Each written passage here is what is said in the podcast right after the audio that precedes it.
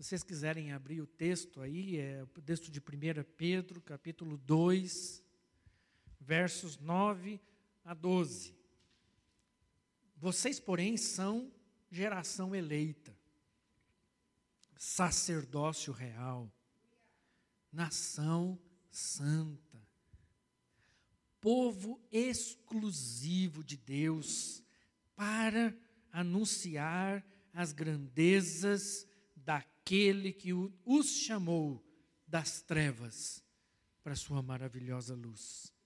Antes, vocês nem sequer eram povo, mas agora são povo de Deus. Não haviam recebido misericórdia, mas agora a receberam. Amados, insisto em que, como estrangeiros e peregrinos no mundo, vocês se abstenham dos desejos carnais que guerreiam contra a alma.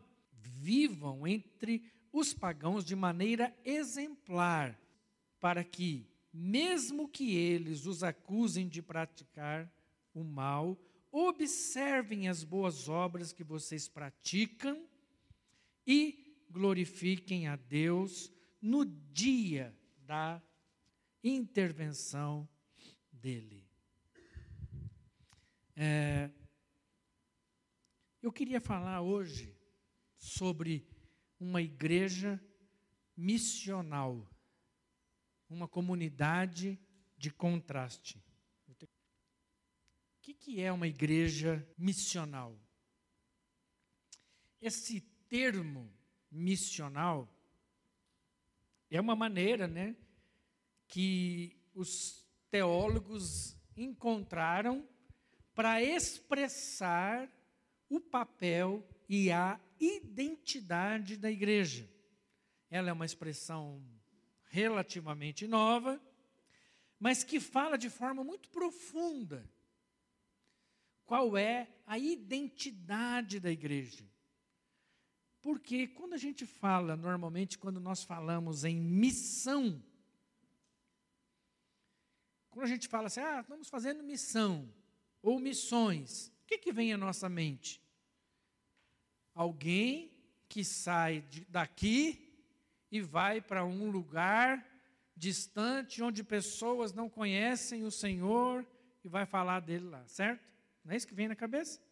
Essa ideia de alguém que, ah, a pessoa está em missões. Né? Então a gente, quando pensa aqui no Diogo que está fazendo missões, está lá o Diogo e a Priscila e o Estevão lá nas Filipinas. Quando a gente pensa lá no John, está lá na China. E por aí vai. Mas o termo missional, ele fala muito mais do que, muito mais profundamente do que é, apenas uma ação específica. O termo missional traz para nós a a orientação não só daquilo que temos que fazer, mas daquilo que somos, da nossa identidade. Então, é, o termo missional lembra a igreja de que ela deve estar orientada para o mundo e permanecer fiel à sua identidade, como um agente da missão de Deus e participante da história de Deus. O que eu estou querendo dizer com isso? Eu estou falando que uma igreja missional é uma igreja que compreende quem ela é, qual é a sua identidade e dentro da identidade da igreja, nela está intrínseca a expressão da história que Deus quer gerar no nosso meio.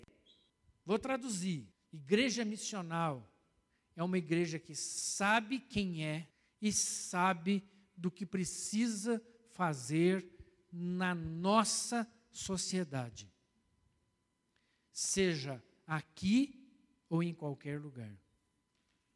Uma igreja missional é uma igreja que tem consciência de que ela é uma comunidade que necessariamente vai contrastar com a cultura local.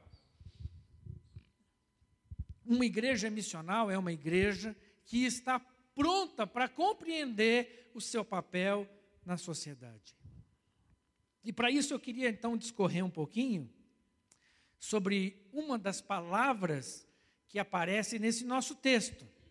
O texto fala assim: Amados, insisto em que, como estrangeiros e peregrinos no mundo. A gente não tem muita ideia do que, que é isso, mas a palavra lá, original grego, é paroikoi. E essa palavra foi é, extremamente difundida entre os cristãos da igreja primitiva. Lá, a igreja de Atos, né, a igreja dos pais da igreja, era uma palavra que descrevia um estrangeiro residente. O Al, o Aldob, que deu aqui, que leu um texto aqui, é um típico. estrangeiro, né? Residente. O que, que, é um estrangeiro residente? Qual que era a ideia que esse estrangeiro residente tinha na cabeça das comunidades cristãs da igreja primitiva? Eles compreendiam que eles eram estrangeiros, ou seja, eles não eram daquele lugar, e de onde eles eram? Do povo de Deus, eles eram cidadãos do reino, certo? Eles eram cidadãos do reino, mas como cidadãos do reino, residiam no meio da sociedade. Então, essa ideia de paroikoi, essa ideia de estrangeiro residente, era algo tão profundo na igreja primitiva em que essas pessoas, elas tinham, elas viviam essa tensão entre a igreja e o contexto cultural, entre o ser povo de Deus e estar no meio de uma cultura cheia de trevas. Eles compreendiam que eles estavam ali com um propósito de serem luz nas trevas. Os ritos e as práticas cristãs propunham-se a reformar os pagãos que se juntavam à igreja dos cristãos em um povo diferente que individualmente e de forma coletiva se parecia com Jesus. A igreja primitiva tinha uma profunda consciência de que eles tinham um papel na sociedade. Eu quero que nós, individualmente e coletivamente, fôssemos parecidos com Jesus. Quando as pessoas viam esse povo, eles tinham alguma coisa que era diferente, porque eles se pareciam com Jesus.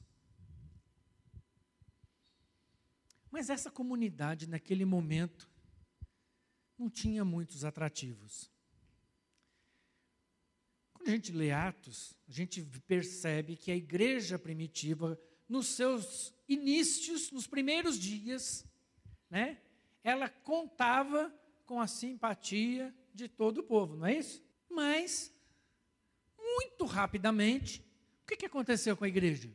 Começou o quê? Hã? Uma grande perseguição. Lá começou com Estevão e continuou. Quando esse texto foi escrito, nós já estávamos no meio de uma grande perseguição. Ser cristão naquele momento significava, sabe o que, queridos? Risco de vida. Naquele momento, ser cristão significava risco de perder toda a sua família.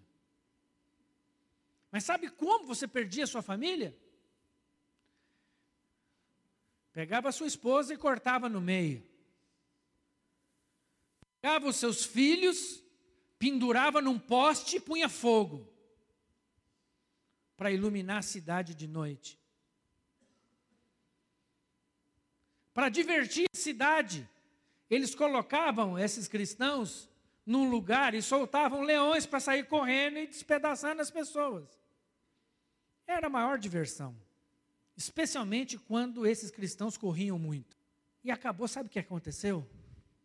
Começou a perder a graça esse jogo, porque os cristãos foram aprendendo e foram se conscientizando de que era melhor ficar quieto e deixar ser comido pelos leões, como um cordeiro vai silencioso para o matadouro.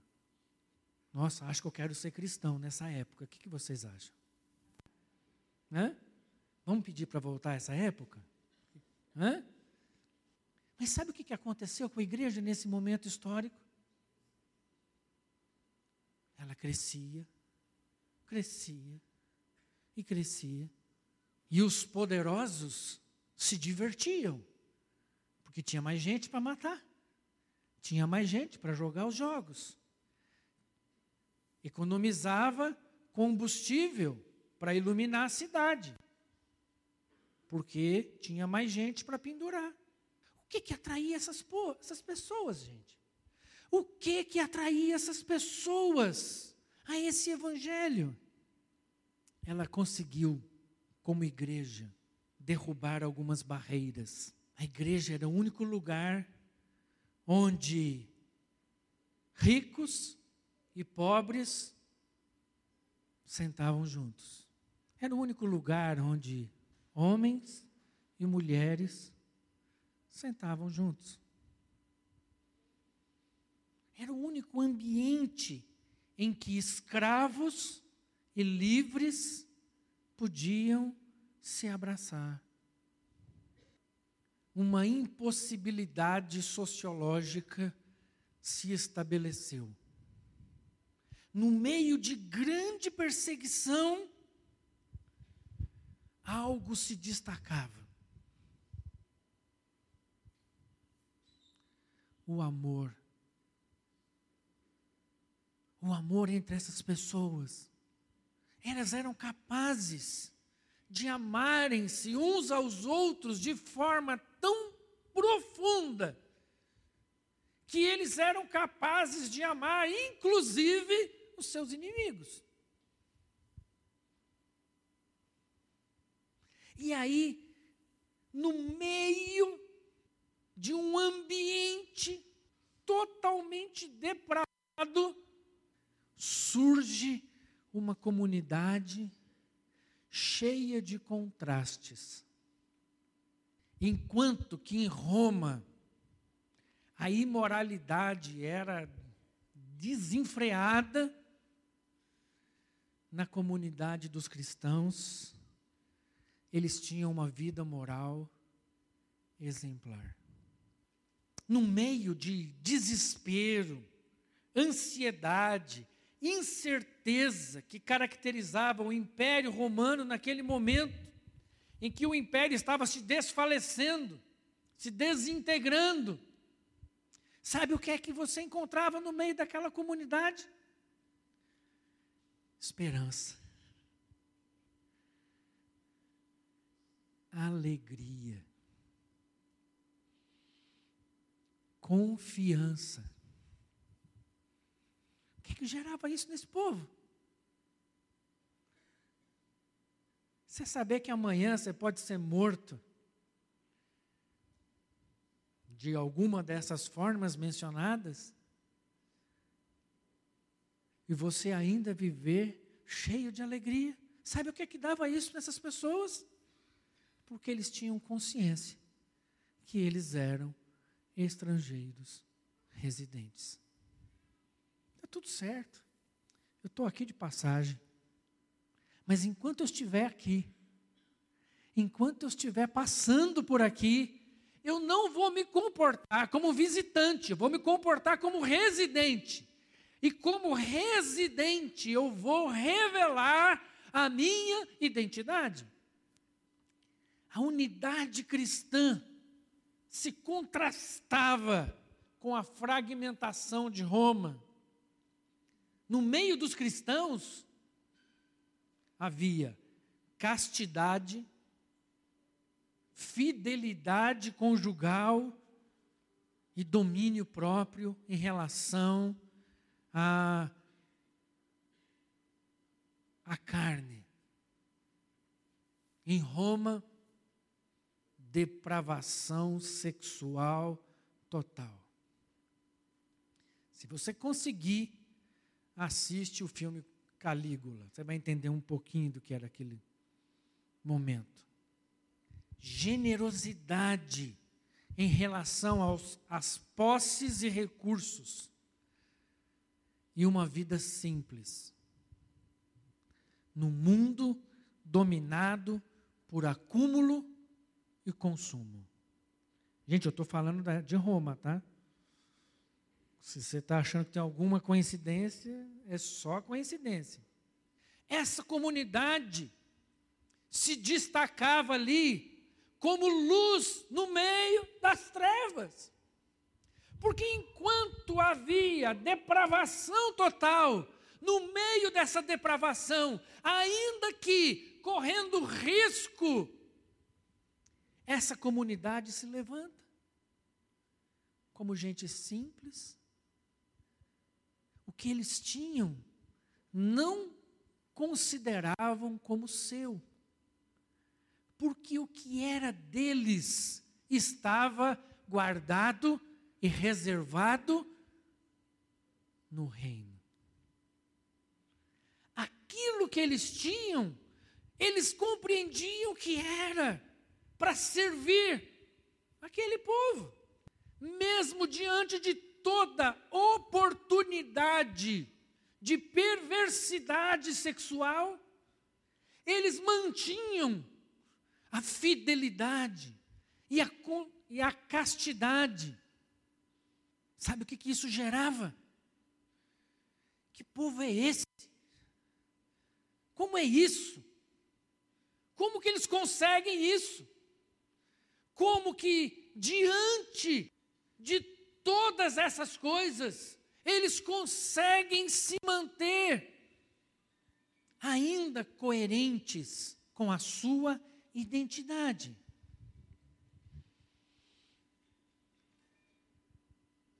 Mas, queridos, isso cresceu, mas a história conta também que no ano 312,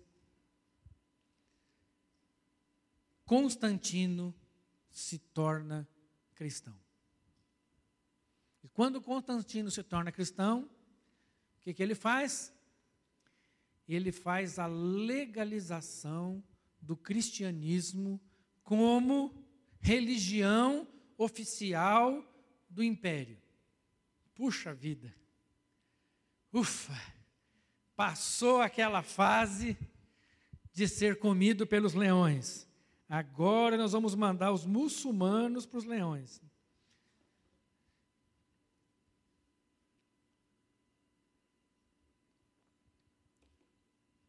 Agora, a igreja que vivia marginalizada da cúpula da sociedade, a igreja que era considerada inferior, pessoas que, por fazer parte dessa comunidade, eram na sociedade consideradas inferiores social, econômica e intelectualmente, agora essa igreja está onde?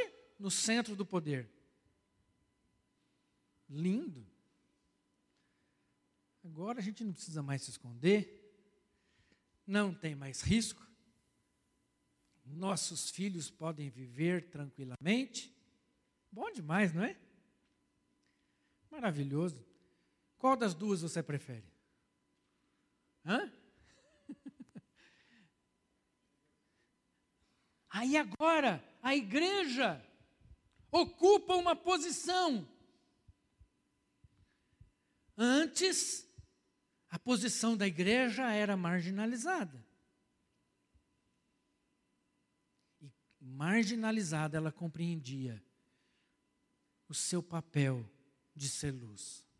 Agora, em tese, teoricamente, toda a sociedade é cristã.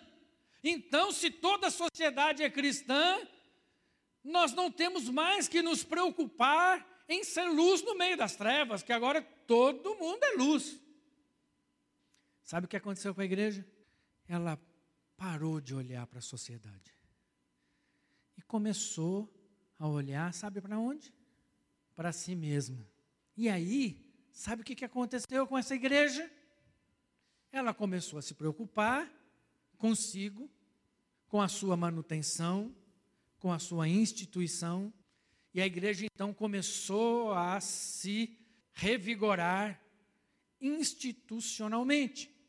Agora a igreja tinha em si o foco. O foco agora não era mais de ser luz no meio de uma cultura corrompida. O foco agora era: vamos nos pastorear aqui dentro, aqui é que é o lugar, agora está tudo em paz, está tudo certo. A dimensão pastoral e a vida interior da instituição passaram a definir a identidade da igreja. Gente, eu estou falando no ano 300, não tem nada a ver com a gente hoje. Fiquem, presta atenção nisso. Eu estou aqui contando a história. A igreja não teria nada de errado de sair da marginalidade se ela não tivesse também sucumbido a todas as tentações que essa posição lhe dava. Todas as tentações que o poder e a autoridade e o governo e os recursos lhe davam. Sabe o que aconteceu com a igreja? Ela perde a sua consciência missional. Ela perde a sua consciência de que ela deveria ser uma comunidade de contraste. E ela então se mistura na sociedade. Mil e quinhentos anos depois, a igreja era gigante, enorme. Mas sabe como essa igreja influenciava a sociedade e a cultura onde ela estava inserida? Nada. Nenhuma influência, ao contrário. A cultura e a sociedade é que passaram a influenciar a igreja.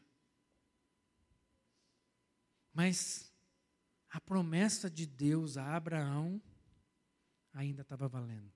E no meio dessa comunidade que não contrastava mais com a sociedade, Deus desperta pessoas, o remanescente fiel. Queridos, para resgatar essa consciência missional, eu quero voltar de novo lá em Abraão. Lá em Abraão, o Senhor diz, lá em Gênesis, né? Farei de você um grande povo e o abençoarei, tornarei famoso o seu nome, você será uma bênção. Abençoarei os que o abençoarem, amaldiçoarei os que o amaldiçoarem, e por meio de você todos os povos da terra serão abençoados. Deus faz essa promessa para Abraão, depois ele repete essa promessa em Isaac, e depois ainda repete em Jacó. E é por isso que o nosso Deus é chamado Deus de Abraão, Isaac e Jacó, porque o Deus de Abraão, Isaac e Jacó é o Deus que estabelece a sua promessa em Abraão e na sua descendência. Porque a partir da sua descendência, esse povo teria consciência da sua identidade missional. E qual era a identidade missional na qual Deus chama Abraão? Era, primeiro, eu farei de você uma grande nação. Depois Deus diz: Eu o abençoarei. Mas Deus continua dizendo: através de você e da sua descendência abençoada, eu abençoarei todos os povos da terra. Para isso acontecer, Deus teve que trazer, tornar Israel uma grande nação. Sabe como é que Deus fez isso? Tirou eles da terra prometida, levou para o Egito. Lá, resguardados pelo poderoso império egípcio, eles cresceram, se multiplicaram. E sabe o que é que eles se tornaram? Uma grande nação. Como grande nação, agora Deus diz para eles: Eu quero que vocês voltem para a terra prometida.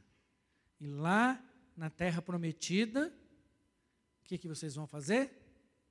Vocês vão abençoar todas as nações da terra.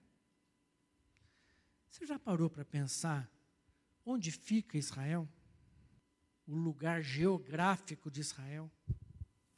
Especialmente naquele momento histórico?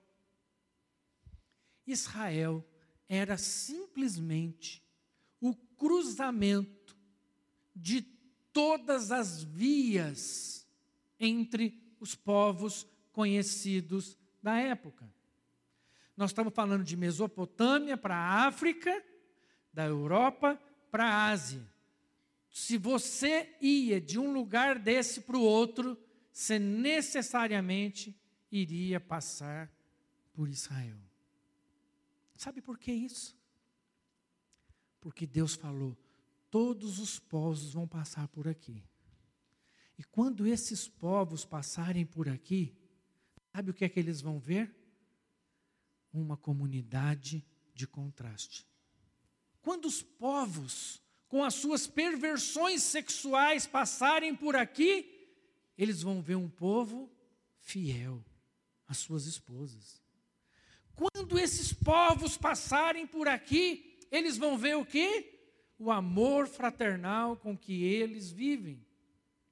Deus coloca Israel no meio dos povos mais corrompidos da época, para que Israel fosse luz para as nações. Mas Israel comete um, um erro grave. Israel entende que a bênção era deles e só deles. E ao invés de abençoar as nações, eles se voltaram contra as nações. E, consequentemente, as nações se voltaram contra eles. Mas Deus de Abraão continuava com a sua promessa, porque ele não é homem para que mude. E Deus da descendência de Abraão levanta então no meio deste lugar de encruzilhada das nações, Deus levanta Jesus, o Cristo. E através de Jesus, o Cristo, ele estabelece agora um, uma nação, não uma nova nação, mas ele estabelece a nação que ele sempre quis estabelecer, a nação chamada povo de Deus. E agora, não são chamados filhos de Abraão aqueles que têm o seu prepúcio circuncidado. Agora são chamados filhos de Abraão aqueles que têm o seu coração circuncidado. Porque tendo um coração circuncidado, eles vão ter a consciência da sua identidade. E tendo a consciência da sua identidade, serão uma comunidade de contraste. Agora, queridos, agora, Deus diz para esses, para essa igreja, para esse povo, agora Deus diz: vocês são geração eleita. Vocês são sacerdócio real. Vocês são nação santa. Vocês são povo exclusivo de Deus. Sabe para quê? Para anunciar as grandezas daquele que nos tirou das trevas para a sua maravilhosa luz. Agora Deus diz: vocês, vocês, meu povo, vocês são essa nação que vai iluminar, que vai salgar, que vai ser uma comunidade de contraste no meio de um povo pervertido e corrupto. Vocês agora vão poder ser sacerdotes. A função do sacerdote era pegar pessoas e intermediá-las até o Senhor e apresentar o Senhor a essas pessoas. Agora vocês são esta nação santa.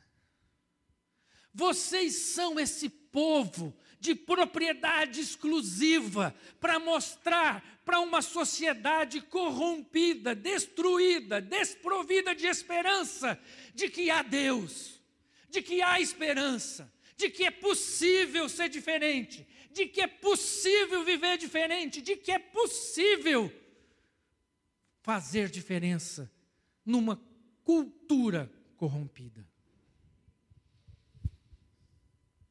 Queridos,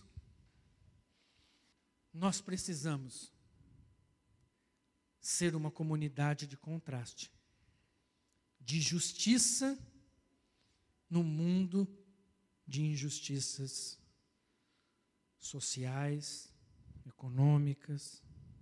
Nós, como comunidade de contraste, precisamos viver de forma generosa e simples, do tipo: o que eu tenho é suficiente.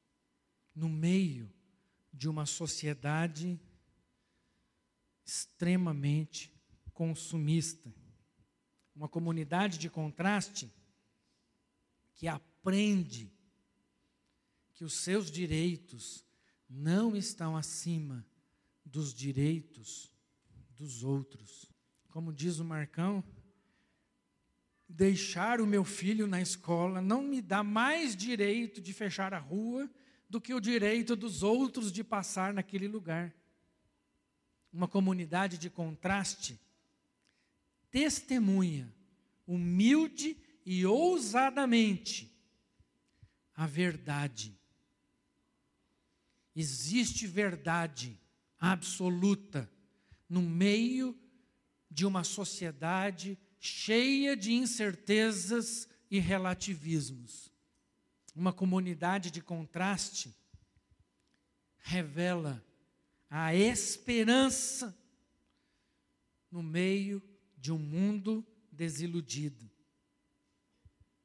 Uma esperança que gera no nosso coração um absoluto senso de propósito. Sou um estrangeiro residente. Uma comunidade de contraste, onde a alegria e gratidão estão evidentes num mundo hedonista que busca freneticamente satisfazer os seus prazeres uma comunidade de contraste que experimenta a presença de Deus num mundo secular e com uma cosmovisão totalmente distorcida. Queridos, nós somos chamados para ser uma comunidade que compreende a sua identidade missional. Eu fui chamado para concluir ou para fazer parte de um processo que Deus começou a partir de Abraão de ser um grande povo, abençoado, para abençoar e revelar luz nas nações. Você crê nisso, querido? Nós fomos chamados para isso. Então, queridos, às vezes você vê todo esse movimento, como a gente está fazendo aqui agora, um almoço missionário. E às vezes você fala assim, nossa, esse povo fala demais disso. Mas é porque assim, é falar da minha identidade, não é falar de alguma coisa que eu faço. É falar de alguma coisa que eu sou. Eu sou um agente missional do plano de Deus no meio da minha sociedade. Que o Senhor possa fazer essa palavra germinar, crescer e multiplicar no seu coração. Em nome de Jesus. Amém? Senhor, tem misericórdia de nós. Tem misericórdia de nós, Pai. Quantas vezes, Pai, nós estamos tão preocupados conosco, com o nosso próprio umbigo, com as nossas próprias coisas, que nós simplesmente esquecemos da nossa identidade. Simplesmente esquecemos, somos atraídos pela tentação de sermos dentro da nossa sociedade ocupar na nossa sociedade posições relevantes, que esquecemos que essas posições são colocadas para nós para que sejamos luz, sejamos uma comunidade de contraste. Ah, se todo mundo faz, eu não. Se todo mundo é assim, eu não. Se é comum, eu não. Senhor, eu quero revelar na nossa sociedade hoje, deturpada, corrompida, destroçada pelo hedonismo, destroçada pela ansiedade, pelo medo, que o Senhor tem sobre nós uma palavra de esperança absoluta, em que o amor iria lançar fora todo e qualquer tipo de medo. E ainda que sejamos mortos, a nossa esperança e a nossa alegria não vai ser destruído, porque nós somos peregrinos, estrangeiros, residentes. Nós temos uma pátria e a nossa herança está guardada, onde não há nada, nem traça, nem ferrugem são capazes de corroer.